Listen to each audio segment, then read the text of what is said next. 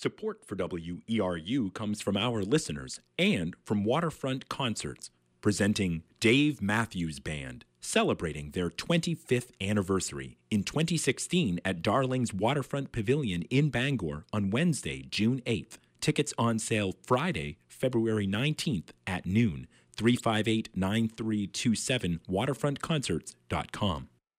The time's 10 o'clock, and you are tuned to WERU FM 89.9 Blue Hill, 99.9 Bangor, and streaming online at weru.org. The Democracy Forum with your host, Ann Luther, is up next.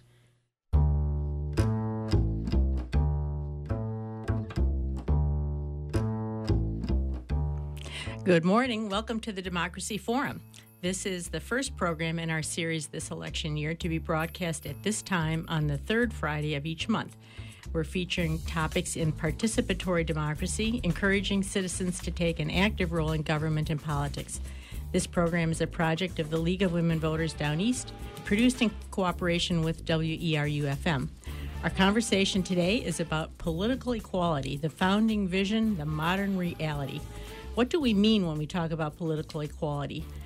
Was it an ideal embraced by our founding fathers? What did it mean to them? What does it mean to us today? And to what extent has the founding ideal been realized in modern democracy? This is Ann Luther from the League of Women Voters of Maine. I'll be your host for the Democracy Forum, and let me introduce our guests. Joining us by telephone today is Professor Ralph Ketcham. Professor Ketcham is the Maxwell Professor Emeritus of Citizenship and Public Affairs at Syracuse University and Senior Research, Research Associate at the Campbell Public Affairs Institute. Welcome, Professor Ketcham, not on the phone. Um, he'll be back. Hold on. Joining us in the studio today is Professor Mark Brewer. Professor Brewer is professor and interim department chair of political science at the University of Maine. Welcome, Professor Brewer. Thank you for having me. I'm glad you're here. In should I introduce Megan? We are also joined in this studio today by Professor Brewer's daughter, Megan, who is a sixth grader and a history buff. And so she will be a silent presence here today, but we're very pleased to have her. In Federalist 57, James Madison wrote, Who are to be the electors of the federal representative? Not the rich, more than the poor, not the learned more than the ignorant, not the haughty heirs of distinguished names more than the humble sons of obscurity and unpropitious fortune. The electors are to be the great body of the people of the United States. Of course, that ideal was not realized in practice, not at first to include women or blacks or many others without property means. But today, even though difficult progress has been made in many areas with women voting and so forth, with wealth and income inequality nearing or achieving an all time high, with voting rights under assault around the country, and with money in politics dominating our political discourse, we may wonder whether we are any nearer to that vision, the founder's vision, than we were two and a half centuries ago. So that's what we're going to talk about today. And um, I wanted to put it to Professor Ketcham first, but since he's not on the phone, I'll have to turn to Professor Brewer first and ask you how would you define, or how do you think the founders defined the ideal of political equality, and what were the debates that they had that led them uh, to the compromises that they made about voting rights and so forth? Well, I think that's a it's an obviously an incredibly important question. Um, I, I, think I don't have to back up a little bit and say that there is eh, to characterize that that as one singular kind of founding uh, vision. Uh, would be somewhat incorrect. Uh, the, the founders, um, even if you solely um, classify that group as those people who were present at the convention, which I would not. But even if you were just looking at at those people present at the convention, there was a, a fairly um, diverse range of views on on the question of political equality. If you expand the founders out to include those American um, elites and some non-elites uh, who ended up being opposed to the Constitution, uh, the the diversity of views becomes even wider. But I think one one thing that you could certainly get widespread agreement on at the convention. And then during the ratification debates, was uh, among the founders, those that we call the founders, would be that the American experiment had to rest in this idea of popular sovereignty, that ultimately the people rule. Now, um, and, and, that all people, um, with a more narrower definition of those who counted as citizens and people, uh, than we much narrower than we have today. But that ultimately all of those people um, were entitled to participate in some way, shape, or form. Um, then that's where it gets interesting uh, because then you start to see some differences in um, the degree to which the people um, should participate, how much influence they should have. And I think we're still having those debates to a certain extent today, for sure. Um, were were enfranchising women was that idea uh, even considered in that group? Uh, it was it was not considered at the convention, as far as we can tell. I mean, obviously, we do not have a complete record of what went on at the federal convention that, that came up with the Constitution. Uh, they swore themselves to secrecy, um, and they actually managed to, to keep that during the convention, despite um, as we can tell from the records, the prodigious amount of alcohol that many of them consumed at the end of each day's deliberations. But they, they kept their they kept their secrecy. Um, we did, we got partial notes after the convention was done, and some people talked about the rules. We get Madison's notes long after um, the convention is over and, and everyone's died. Uh, but even Madison's notes are not complete. So, as fa- as best we can tell, the the idea of enfranchising women was not um, brought up, much less seriously considered at the convention. But we do know that in the larger kind of American society, there were uh, voices, primarily female voices, who um, were raising that point for sure. Going all the way back. And uh, Professor Ketcham, are you on the phone with us now? Yes. Oh, good morning. Welcome to our show. We introduced you earlier, so happy to have you with us. Good, thank you. We were just talking about uh, for a moment what the founders' ideal of political I, a political equality was, and Professor Brewer, your former student, was just um, talking about the idea of popular sovereignty. And I hate to put you on the spot, but would you like to uh, talk about that a little bit? What was the founders' view of political equality, and how did they um, discuss or compromise over that ideal, even during the initial Declaration of Independence and the initial constitutional process? Well, it's kind of a complicated question because uh, you can enter into it in all sorts of ways. Um, uh, um, I, I, I, think you know some of the pundits are right that the uh, founding era was more uh, focused on uh, on liberty than equality, but I, I don't really think that's that's so. They they wouldn't have thought of the two as opposites. You know, the the introductory paragraph or second of the Declaration of Independence says uh, says both that all are created equal and they're endowed with certain rights, certain liberties, life, liberty, and the pursuit of happiness. And uh, when Jefferson wrote that phrase, uh, he wasn't worried about a conflict between the two. He was interested in how uh, each contributes to the other.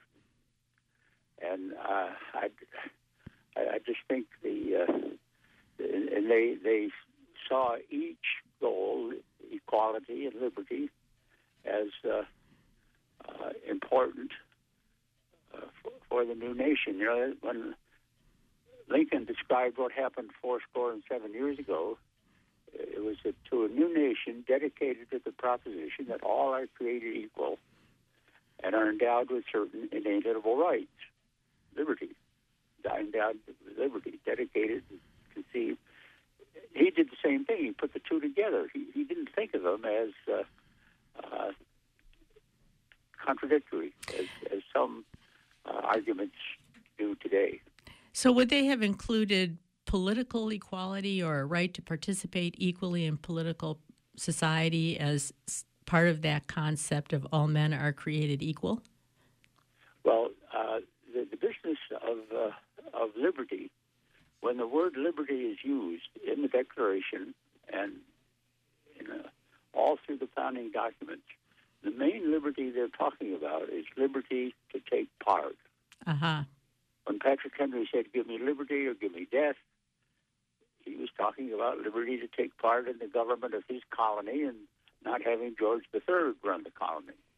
And and I the the other rights, which were, were important and were part of the picture, uh, were all uh, contributory to the main one. Liberty meant the liberty of a human being to to live in a society uh, of, of his security and to be able to uh, take part in the direction of that society.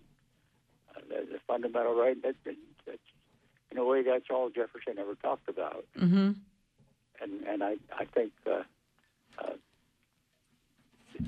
the the uh, uh, the thing that they wanted, the liberty, was to control their lives rather than have someone else control it. How radical an ideal was popular democracy at that time? I mean, we like to think we were the first, but was it really a big departure from the common practice? I, I think it was, although it was uh, it was very a very new idea. You know, Jefferson said in the Declaration that that he's uh, he's bringing to the fore uh, ideas that have been around for a long time. He's thinking of Locke and so on, and and he's thinking about the, the gradual growth of of more uh, participation and democracy in, in England, although it's very limited, uh, and it had been practiced in some degrees in the colonies.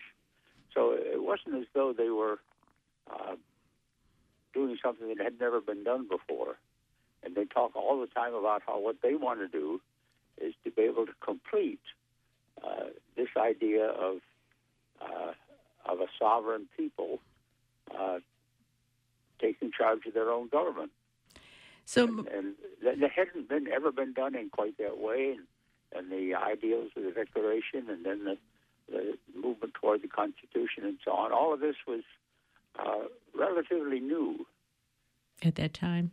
So, so Mark, how did slaves and unpropertied men fit into this idea of popular sovereignty? I mean, those people weren't automatically swept into this ideal in the beginning. No, you're absolutely right on that, and that's it's a really important question. Um, I, I, think the issue of, of slavery, uh, especially if we get we, we look at the, the federal constitution in Philadelphia was was widely recognized as as so potentially um, toxic that that um, it, it, there was a, a, uneasy kind of agreement early on to to say okay this one is off the table really um, even even though there were some delegates uh, there who were interested in um, if not full abolition, at least moving in that direction. It, it was widely recognized that if this issue came up in any serious way, um, the business there would be over. So, so slavery was was set aside. You can almost portray that as the founders punting in some ways on that issue, and that comes back. Obviously, we have to deal with that in in the Civil War era, which some would characterize as almost a second founding period. Um, unpropertied males, on the other hand, that's a, that's a more nuanced question. I think even even before we get to the Constitutional Convention in Philadelphia during the years um, after independence is achieved and the states are are running their own business uh, under the Articles of Confederation, you you see in a lot of the states um, efforts and, and, laws put in place getting rid of pop- property requirements for political participation. Now, not in all states, but it's certainly in some. And, and, ironically, it's those states that maybe went the furthest in getting rid of those qualifications that we see kind of the most anxiety or unhappiness or almost fear of the Constitution when it comes out of the convention.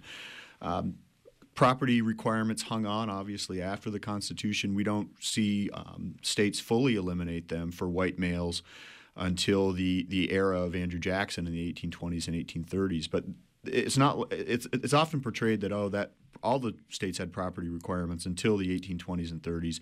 That's not that's not true. Um, there was some movement in that direction, even predating the Constitution. What was the rationale uh, for? Uh, let me say, hi, Mark. Good, uh, good to talk to you. Good to talk to you too. Glad to visit. Uh, yeah, I, another way to look at what Mark is talking about is that. Uh, you know, a lot of things in the that, that we think of as important were were on the table in a way in the period leading up to the Constitution. Uh, for example, property rights. Uh, when that was when that was brought up, uh, voted down having uh, anything about that in the Constitution, but they realized that it was part of the states. But the people at this convention expected the states to do as they did, to gradually uh, eliminate those. And, and, the same thing was true with, with slavery. It's true. As Mark said, they decided they couldn't go ahead with the Constitution uh, and include the southern states if they made a direct attack on slavery. But when they talked about it at the convention, the delegates said, northern delegates that didn't like slavery said, uh, yeah, we'll go along with this, but we expect that slavery will become only a speck on the horizon as time goes on. They they thought it was on the way out. Uh, same same way you could think of uh, uh, education. The uh, Constitution doesn't say anything about it, but it was expected that the states would take care of that. They also expected on the basis of suffrage uh, that what's the Constitution say exactly? Well, it says the suffrage for the lower house, the House of Representatives, will be the same as the lower house in the state legislatures. And they expected that that qualification would also go down. The Constitution would follow it. In other words, they they were, had very much on their minds what they expected the course of political exploration would be in the future and in almost every case, they were expecting uh, the, the, more democratic, the more uh, uh, liberal part of the argument at the convention that would, would gradually win out. Thank you, Ralph. You're tuned to the Democracy Forum on WERU. This is Ann Luther of the League of Women Voters of Maine. Our topic today is political equality, the founding vision, the modern reality. Our guests this morning are Professor Ralph Ketcham, Maxwell Pro- Professor Emeritus uh, of Citizenship and Public Affairs at Syracuse University, and Professor Mark Brewer, Pro- Professor of Political Science at the University of Maine. We've been talking about the f- founder's ideal or definition of what political equality might mean and how that translated into practice, what their expectation was of how that would unfold over time um, as the democracy matured. So I, I, wanted to ask a little bit more about um, the culture of engagement. And I remember from some of my own history courses this sort of concern about the mob mentality and representative government. Um, and even thinking about who the founders were, they were an elite of sorts of themselves, mostly well to do, prosperous, very well educated people. So, you know, sort of thinking about the group of men who put this together as being a group of elites of in and of themselves how did they conceive of class and participation among upper and lower classes in the context of this founding document? Mark you go first. Well that's a, another very important question. I, I think again we need to we need to look at some nuance here because if we're going to get a different answer that to that question depending on which group of the founders we look at. I think I think you're right in that certainly the, the men who gathered at the convention were what we would today call political elites, although the term that term would have been foreign to them. They would have had no idea what that meant. But certainly they were all um, educated for their time. Some would be still highly educated for today. Um, they were all relatively well off, uh, with the possibility of one exception. Um, and, and they all um, were property owners, some were speculators, um, et cetera.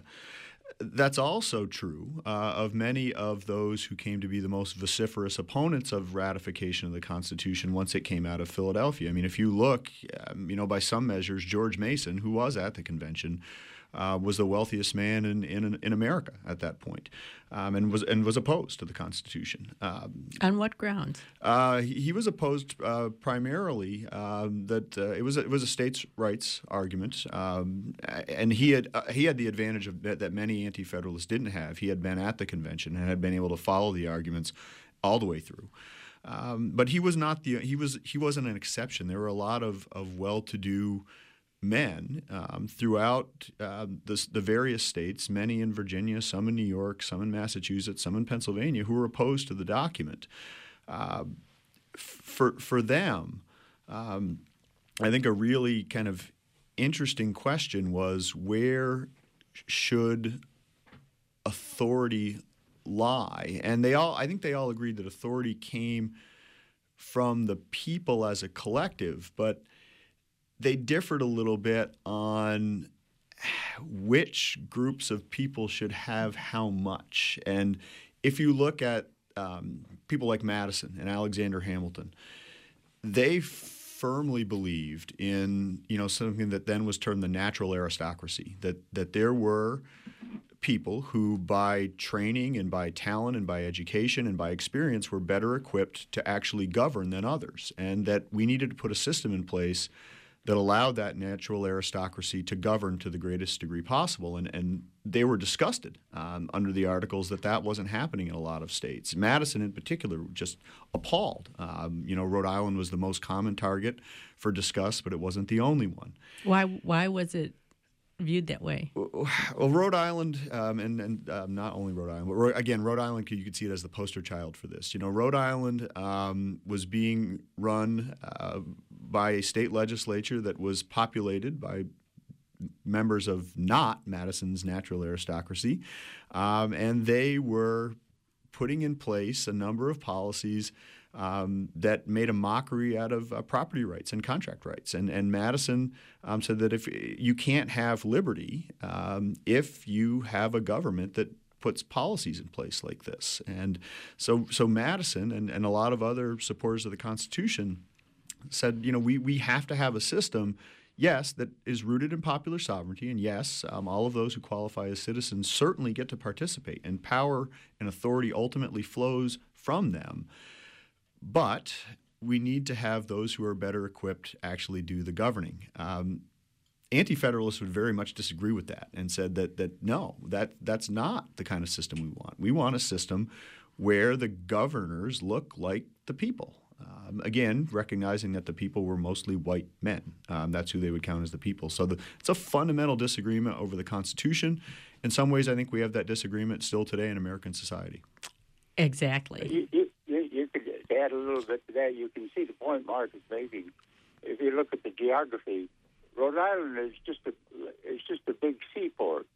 There's, there's no hinterland, and the hinterland were the farms in Massachusetts and Connecticut and and what uh, uh, Rhode Island was doing was taking advantage of its geography as a seaport and uh, uh, not treating the the people in Massachusetts and Connecticut that wanted to use the seaport as commerce.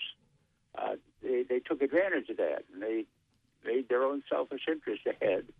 And uh, uh, yes, I think Mark is right. Madison thought this was a great vice, as he put it in a famous paper, of, uh, uh, of, of Rhode Island. They were thinking of their own selfish economic needs and and the, to hell anything else. And and I I I think uh, uh, Madison was quite clear that that uh, the country as a whole couldn't work with that sort of uh, power and that sort of greediness uh, in a position to control events.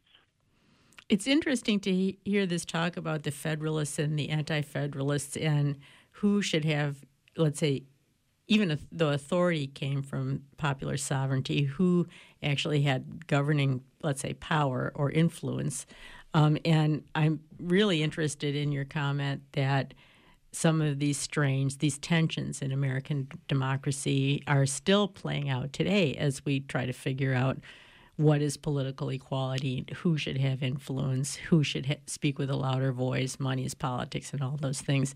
But I'd be interested to hear you both talk about how those strains of political equality sort of played out over the century that in the two centuries that followed, really bringing us up to today. I mean, these things must have continued to wax and wane um, over the 19th and 20th centuries, right?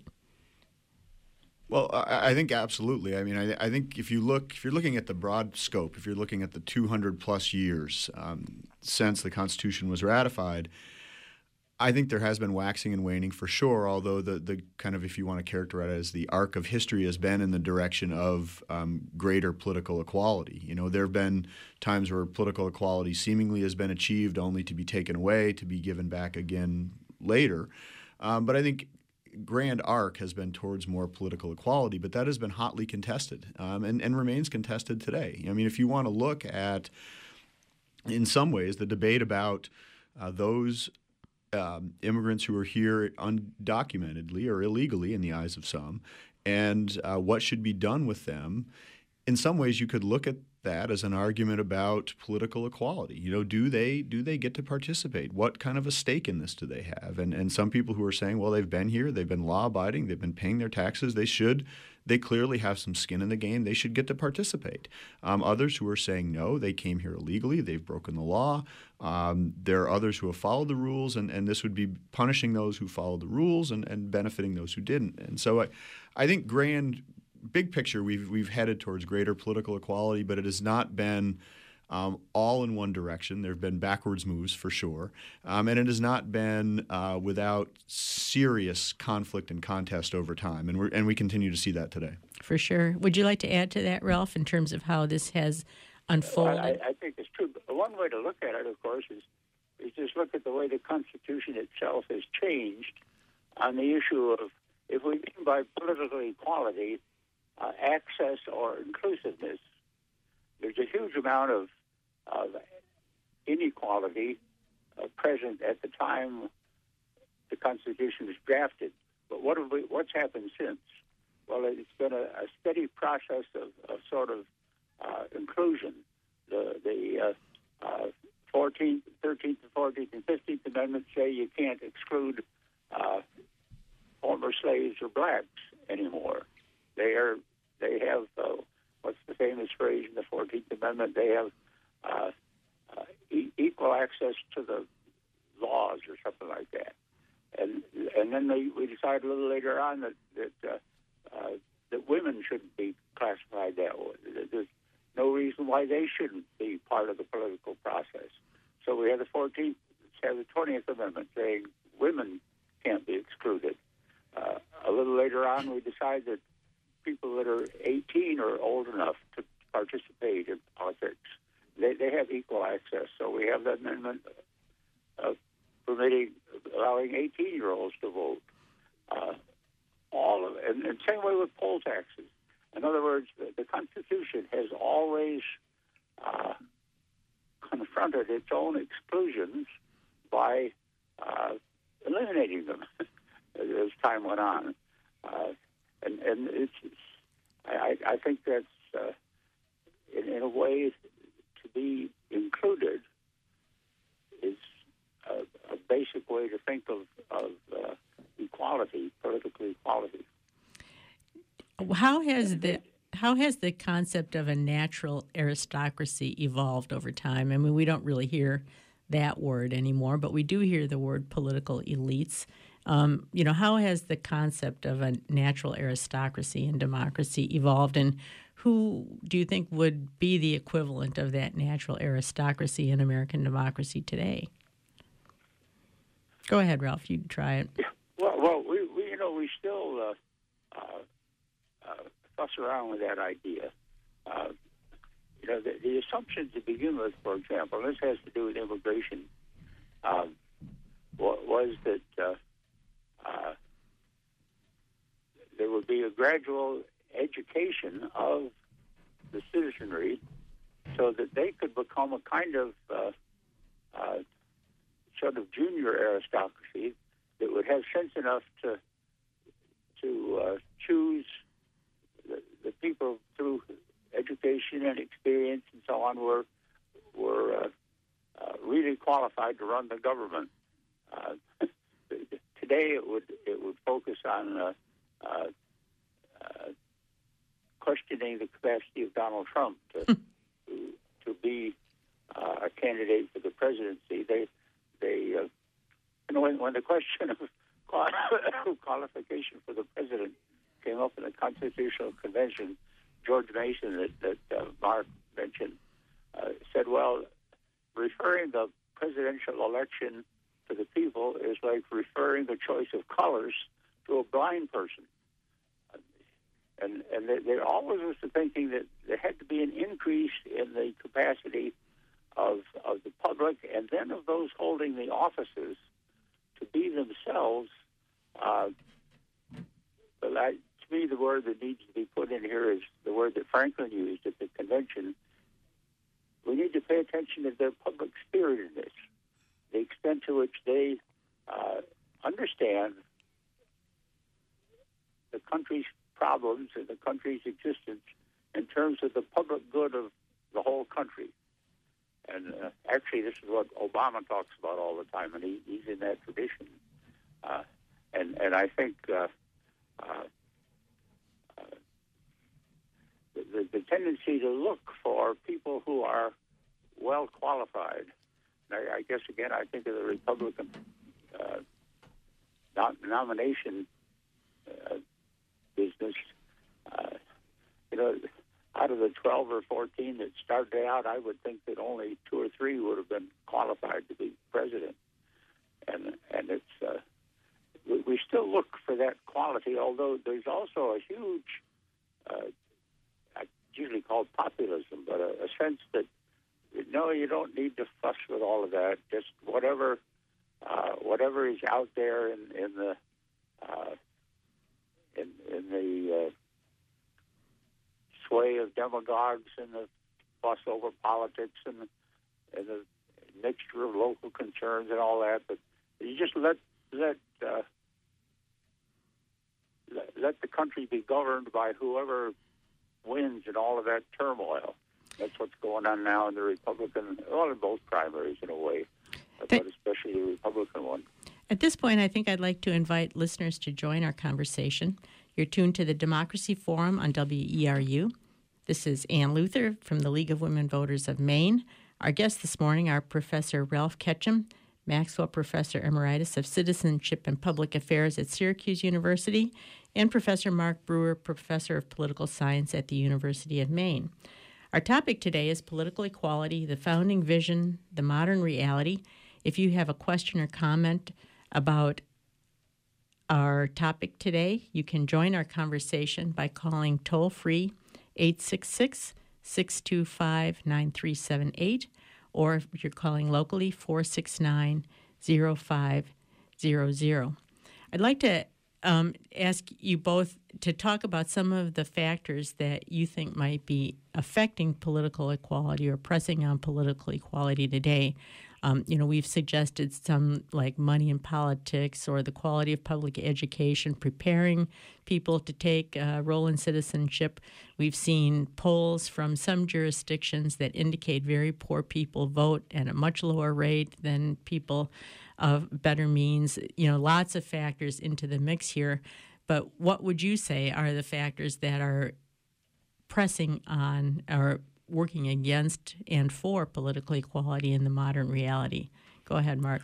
Well, I think the, the, most obvious is, and the one that gets the most attention is the is the vast amount of money that's in American politics, particularly electoral politics right now. It's it's we we are in in many ways we are are back almost to the late 19th, early 20th century before we had any campaign finance laws on the books.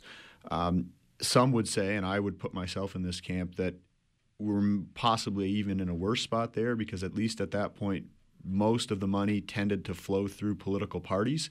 Uh, which allowed a certain amount of accountability. Um, and today, uh, that is not necessarily the case.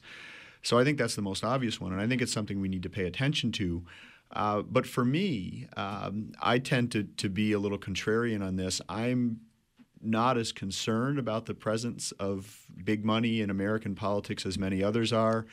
I've, I am very concerned about accountability and disclosure. Uh, but it, for me, as long as you could tell where it's coming from and where it's going, I'm, I'm less concerned. Uh, for me, the biggest issue, I think the biggest thing we need to confront is, and you, you, you mentioned this a little bit, Anne, when you talked about discrepancies in education. It, it really is the vast difference in civic skills. You know, some Americans are much better equipped through their education, through their family background, through um, the, the, the, profession or the occupation they hold, to participate in in American politics than others. And and pol- participation in politics is just about like anything else, right? The the more you do it, the better equipped you are, the more likely you are to do it. And those that those differences are dramatic today. Yeah. Um, I'm going to interrupt you there because we do have a caller on the line. Leah from Mount Desert, go ahead with your question or comment. Thank you. Um, if I heard this correctly, Professor Ketcham suggested that the founders expected democracy to blossom and become more participatory as time went on. Um, I am wondering, um, it brought up the whole question to me that I've been thinking about since uh, Justice Scalia died about originalism. Um, Justice Scalia, in discussions, has questioned whether the 14th Amendment applies to women because it did not apply to women at, at uh, the founding of the country. So I'm wondering if you can talk about originalism and your views on whether it's appropriate in um, the current climate we have and how Bush v. Gore and Citizens United um, fit into a doctrine of originalism. And I'll take my answer off the air. Thanks, Leah. Professor Ketcham, do you want to go first on that one? Yeah, this, it's a good one and an interesting one. Uh, you know, as a, a, student of the founding era and so on, uh, I, I like the idea of originalism. I, I like the idea of trying to understand the Constitution in terms of what those who founded it and ratified it uh, thought it was, thought it meant. Uh, the trouble with Justice Scalia and Robert Bork and Ed Meese and others who've been big originalists the last 20 or 30 years is that they approach it in a very literal way. That is, they think you can find the original meaning of the Constitution by looking at hard at the words that are in it, uh, and that that that's re- really really hard to do because there's a great tendency then to to think of the words possibly meaning the same thing that they mean today, uh, which which really isn't true. I see Mark the, nodding. Words had, had different connotations.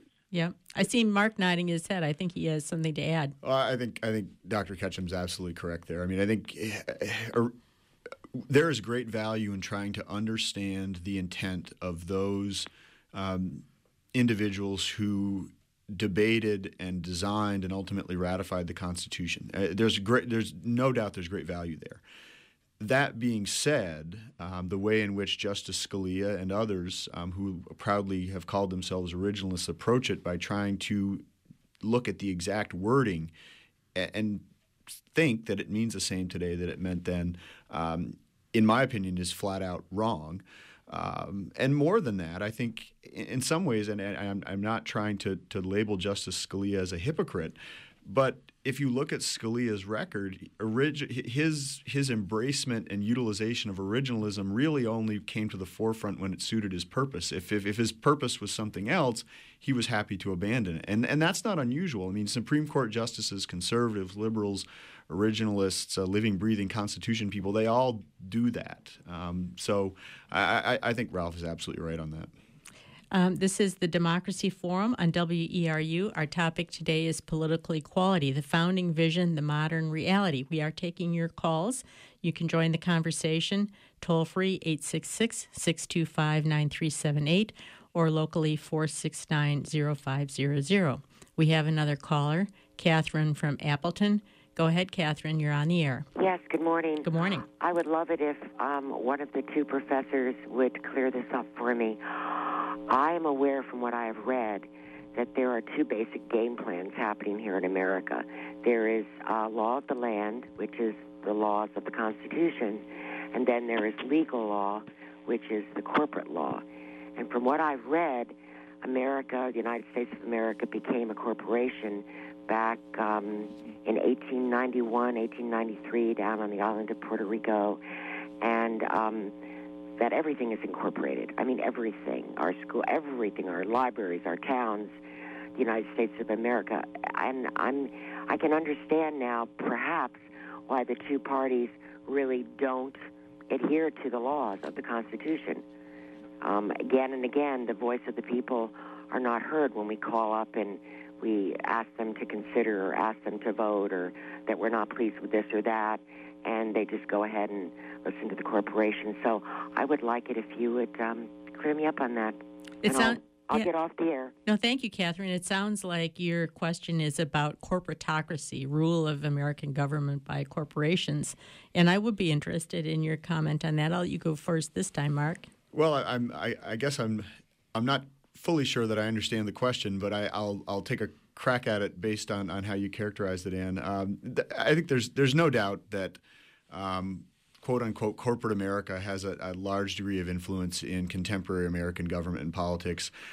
I, I think it would be a mistake to think that that's something new. Um, I think you could go back. Um, you know, we were talking um, off the air pre-show about the Gilded Age. You could go back to Gilded Age America, and I would say corporate America at that point had an even greater influence. Um, you know, you could say J.P. Morgan was by far the most important man in America for a number of years, um, and, and you wouldn't be wrong on that. Uh, so that so yes, corporate America does have a, a fairly large amount of influence in American politics and government. That being said, I think it would be a mistake to say that it is the only influence, and I would think it would be an even it'd be even worse mistake to think and to try to make the argument that the voice of the people has been rendered um, irrelevant or meaningless. I think we can see plenty of examples where the voice of the people is listened to. And you may not like this, but you could certainly make a case that right now, the primary reason for Donald Trump's success is the voice of the people. It's not corporate America that's driving Donald Trump. I, I, you know, it's it's it's uh, they have other preferences, but you know there are some people who are disgruntled and um, do not like the direction the country is headed in. I think you know, Ralph mentioned populism earlier. It's it's certainly in play here. It's something I'm I'm doing some research on right now. Um, so so yes, corporate America influential, absolutely. No, is it new? No. Is it does it dominate American politics and government? I would say no, although some would disagree with that. Do you want to add to that or comment, Ralph? Uh, yeah, I, I, I would add only that the place where I think the question you're speaking of is is most at issue now is, is over the question of the proper regulation of the big banks that people blame for having caused the, the Great Recession. And uh, as part of the recovery from the recession was the passage of, uh, what is it, uh, somebody or other, Frank? Dodd Frank. uh, yeah, Dodd Frank, which tried to have regulations that would prevent the big banks from doing the things that brought on the Great Recession, the fussing around with the mortgages and so on. And Elizabeth Warren, I, I think, person on this, she, she thinks that there ought to be more regulation, and those regulations ought to be enforced, which would be a way of of subordinating uh, the corporations to uh, the public interest, which comes from the laws that that Congress might pass to provide for rules and regulations that the big banks have to agree to, and they're they're very resistant to that, and I, I, I think there's no grounds for, for that resistance. We have another caller on the line. It's Susan from Southwest Harbor. Go ahead with your question. Hi there. Yes, Hi. I'd like to um, hear more about um, the role of public education. Uh, public education, the backbone of democracy. Public education, where everyone can get an education for free. And I believe over the last, you know, few decades, uh, that public education has become a place where children who can't afford another option go um, to schools that are public schools, and certainly in some areas of the country where the assumption is that you send your child to a private school. Could you talk about the sort of the lessening of um, the importance of public education in this country um, and what that means to political participation? You touched on it. I'd just like to hear more. Thank you, Susan. And and also, you know, when did it become important for universal public education to be a tool for popular democracy? Was that a thing? And how did that sort of get undermined? Go ahead, Mark. I see you. Well, I, I mean, I think you know Ralph mentioned earlier that you know education is not mentioned in the Constitution, and and the, the founders uh, really viewed that as as something that was not a prerogative of the of the new central federal government. That was something that would be left to the to the states and and to municipalities. I think the advent of, of what we now refer to as kind of universal public education doesn't really start uh, in its entirety, at least, for preparing citizens to participate in a democracy. It really starts um, as a way to Americanize the massive number of immigrants coming into the country starting in the 1820s and 30s. Um, in particular, there's a there's a relatively strong uh, anti-Catholic bent to it in a lot of places but but there's no doubt that it's evolved over time to that we value um, public education as a way to prepare our young people to not only succeed in their personal lives but to um, participate uh, in full uh, in our representative democracy and, and um, to fulfill their responsibilities as citizens, um, which is something that not a lot of people talk about anymore. The last public figure that I can recall really talking about that in any meaningful way uh, John uh, John McCain's talked about it uh, in both of his campaigns for presidency, and, and it, that as citizens we not only have liberties and rights but responsibilities. So, I, but I think the caller's right is it's it's something that doesn't get nearly the attention it deserves. Do you want to add to that, Ralph? Public education and preparing people to play an active role as citizens. Yeah, I, I would just say that, that public education is an exceedingly broad term, and it, its original intention and this would be true. Well, Jefferson talked about it all the time. That it's it's education to be an effective participation in the public affairs of their country, to be good citizens. And Horace Mann, when he put this in Massachusetts, said that, that we, we need to prepare good citizens because if we don't, we'll have a, a mass that will be worse than the invasion of the Goths and the Vandals. And so it is always meant, and this would refer to the private public distinction that some people make. Private education is public education. It has to be. If it isn't, it's not fulfilling its purpose and not, not to be thought of as a substitute for public education. Public education has to be basically citizenship, and, and it uh, uh, it's true it'll help people with their private lives and all that. That's all to the good, but uh, there can be no substitute. This is why uh, uh, I, I think John Dewey was good for the country. He had the idea that, that you had to build this participatory attitude toward democracy right into the curriculum of the grade schools, and, and it was a way of dealing with a person's publicness, and that, that, that that's that's the whole point. Of course, it's free, and of course, it's open to everybody, and of course, it has no no uh, no class or financial distinctions because everybody has to be the recipient of the publicness of the education. We've got one more caller on the line. I think this will probably be our last caller for today. Daniel from Dedham, go ahead. Uh, good morning. I uh, have been learning a lot by listening to these uh, two well-educated men, and and uh, they seem to have a lot of wisdom. I um, one of the reasons why I've gotten involved in following the politics this year is because the truth is being told, I think, for, for the first time to the American people. And they spend a lot of time talking about equal rights for each person.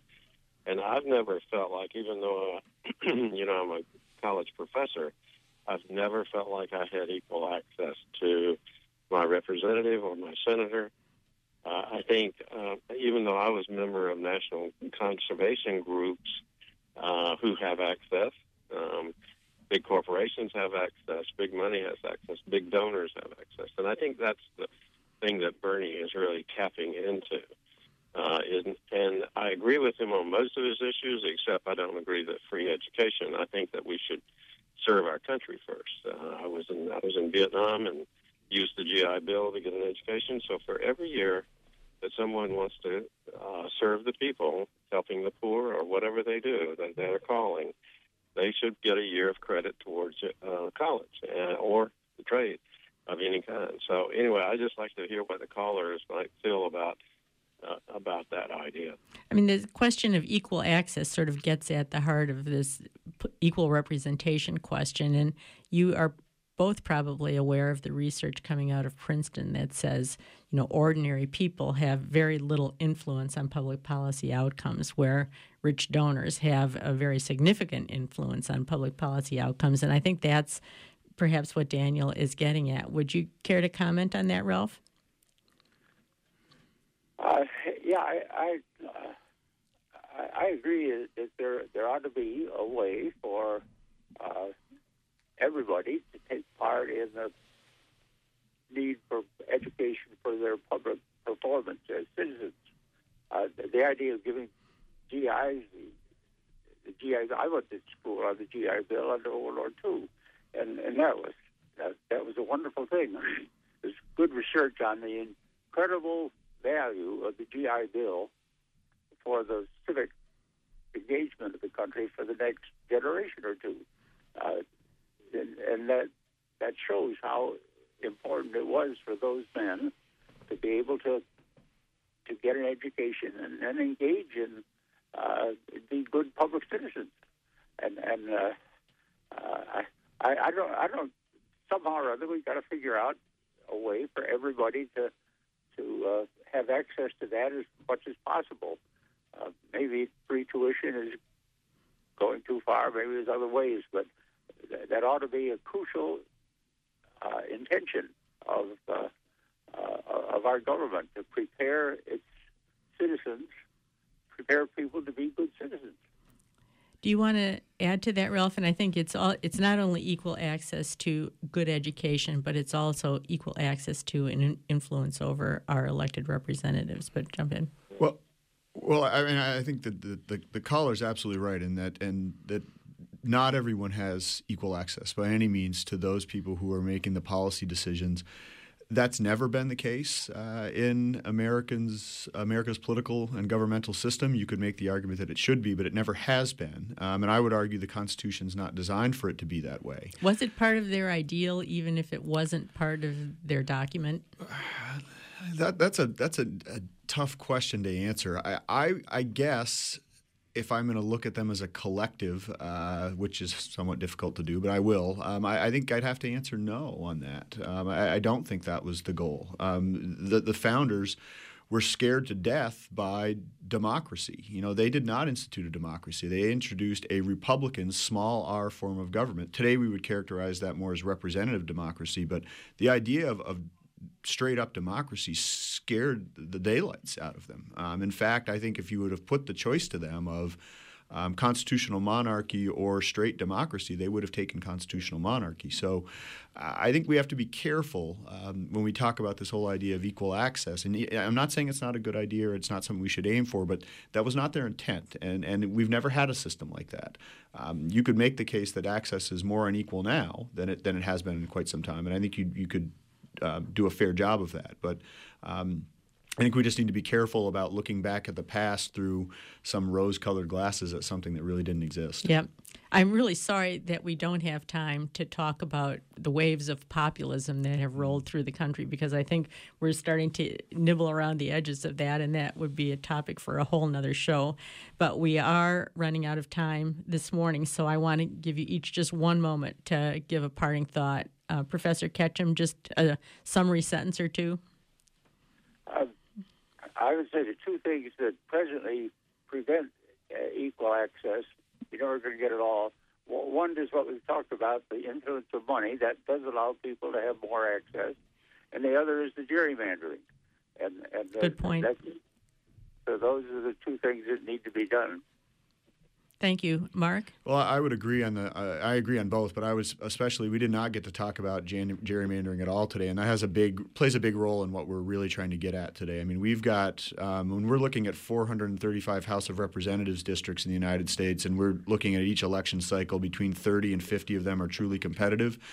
That's not all due to gerrymandering. Some of it's just due to like minded people generally tend to live next to each other. So part of it's that, but part of it is that we're cooking the books. And again, that's not a new thing. That's been around for as long as the Constitution's been around, but it's reached levels today that, that we've, we've never seen before. I think that's something we really need to, to look at going forward. Thank you both so much. We are out of time this morning. I want to thank our guests, Professor Ralph Ketcham, the Maxwell Professor Emeritus of Citizenship and Public Affairs at Syracuse University, and Professor Mark Brewer, Professor of Political Science at the University of Maine. You've been listening to the Democracy Forum, a project of the League of Women Voters Down East, produced in cooperation with WERU FM. Thank you to Amy Brown, who produced our show, our engineer this morning, and thank you to our listeners. Our next program will be broadcast at 10 o'clock a.m. on March 18th, when our topic will be equal representation, wealth and income inequality, money and politics.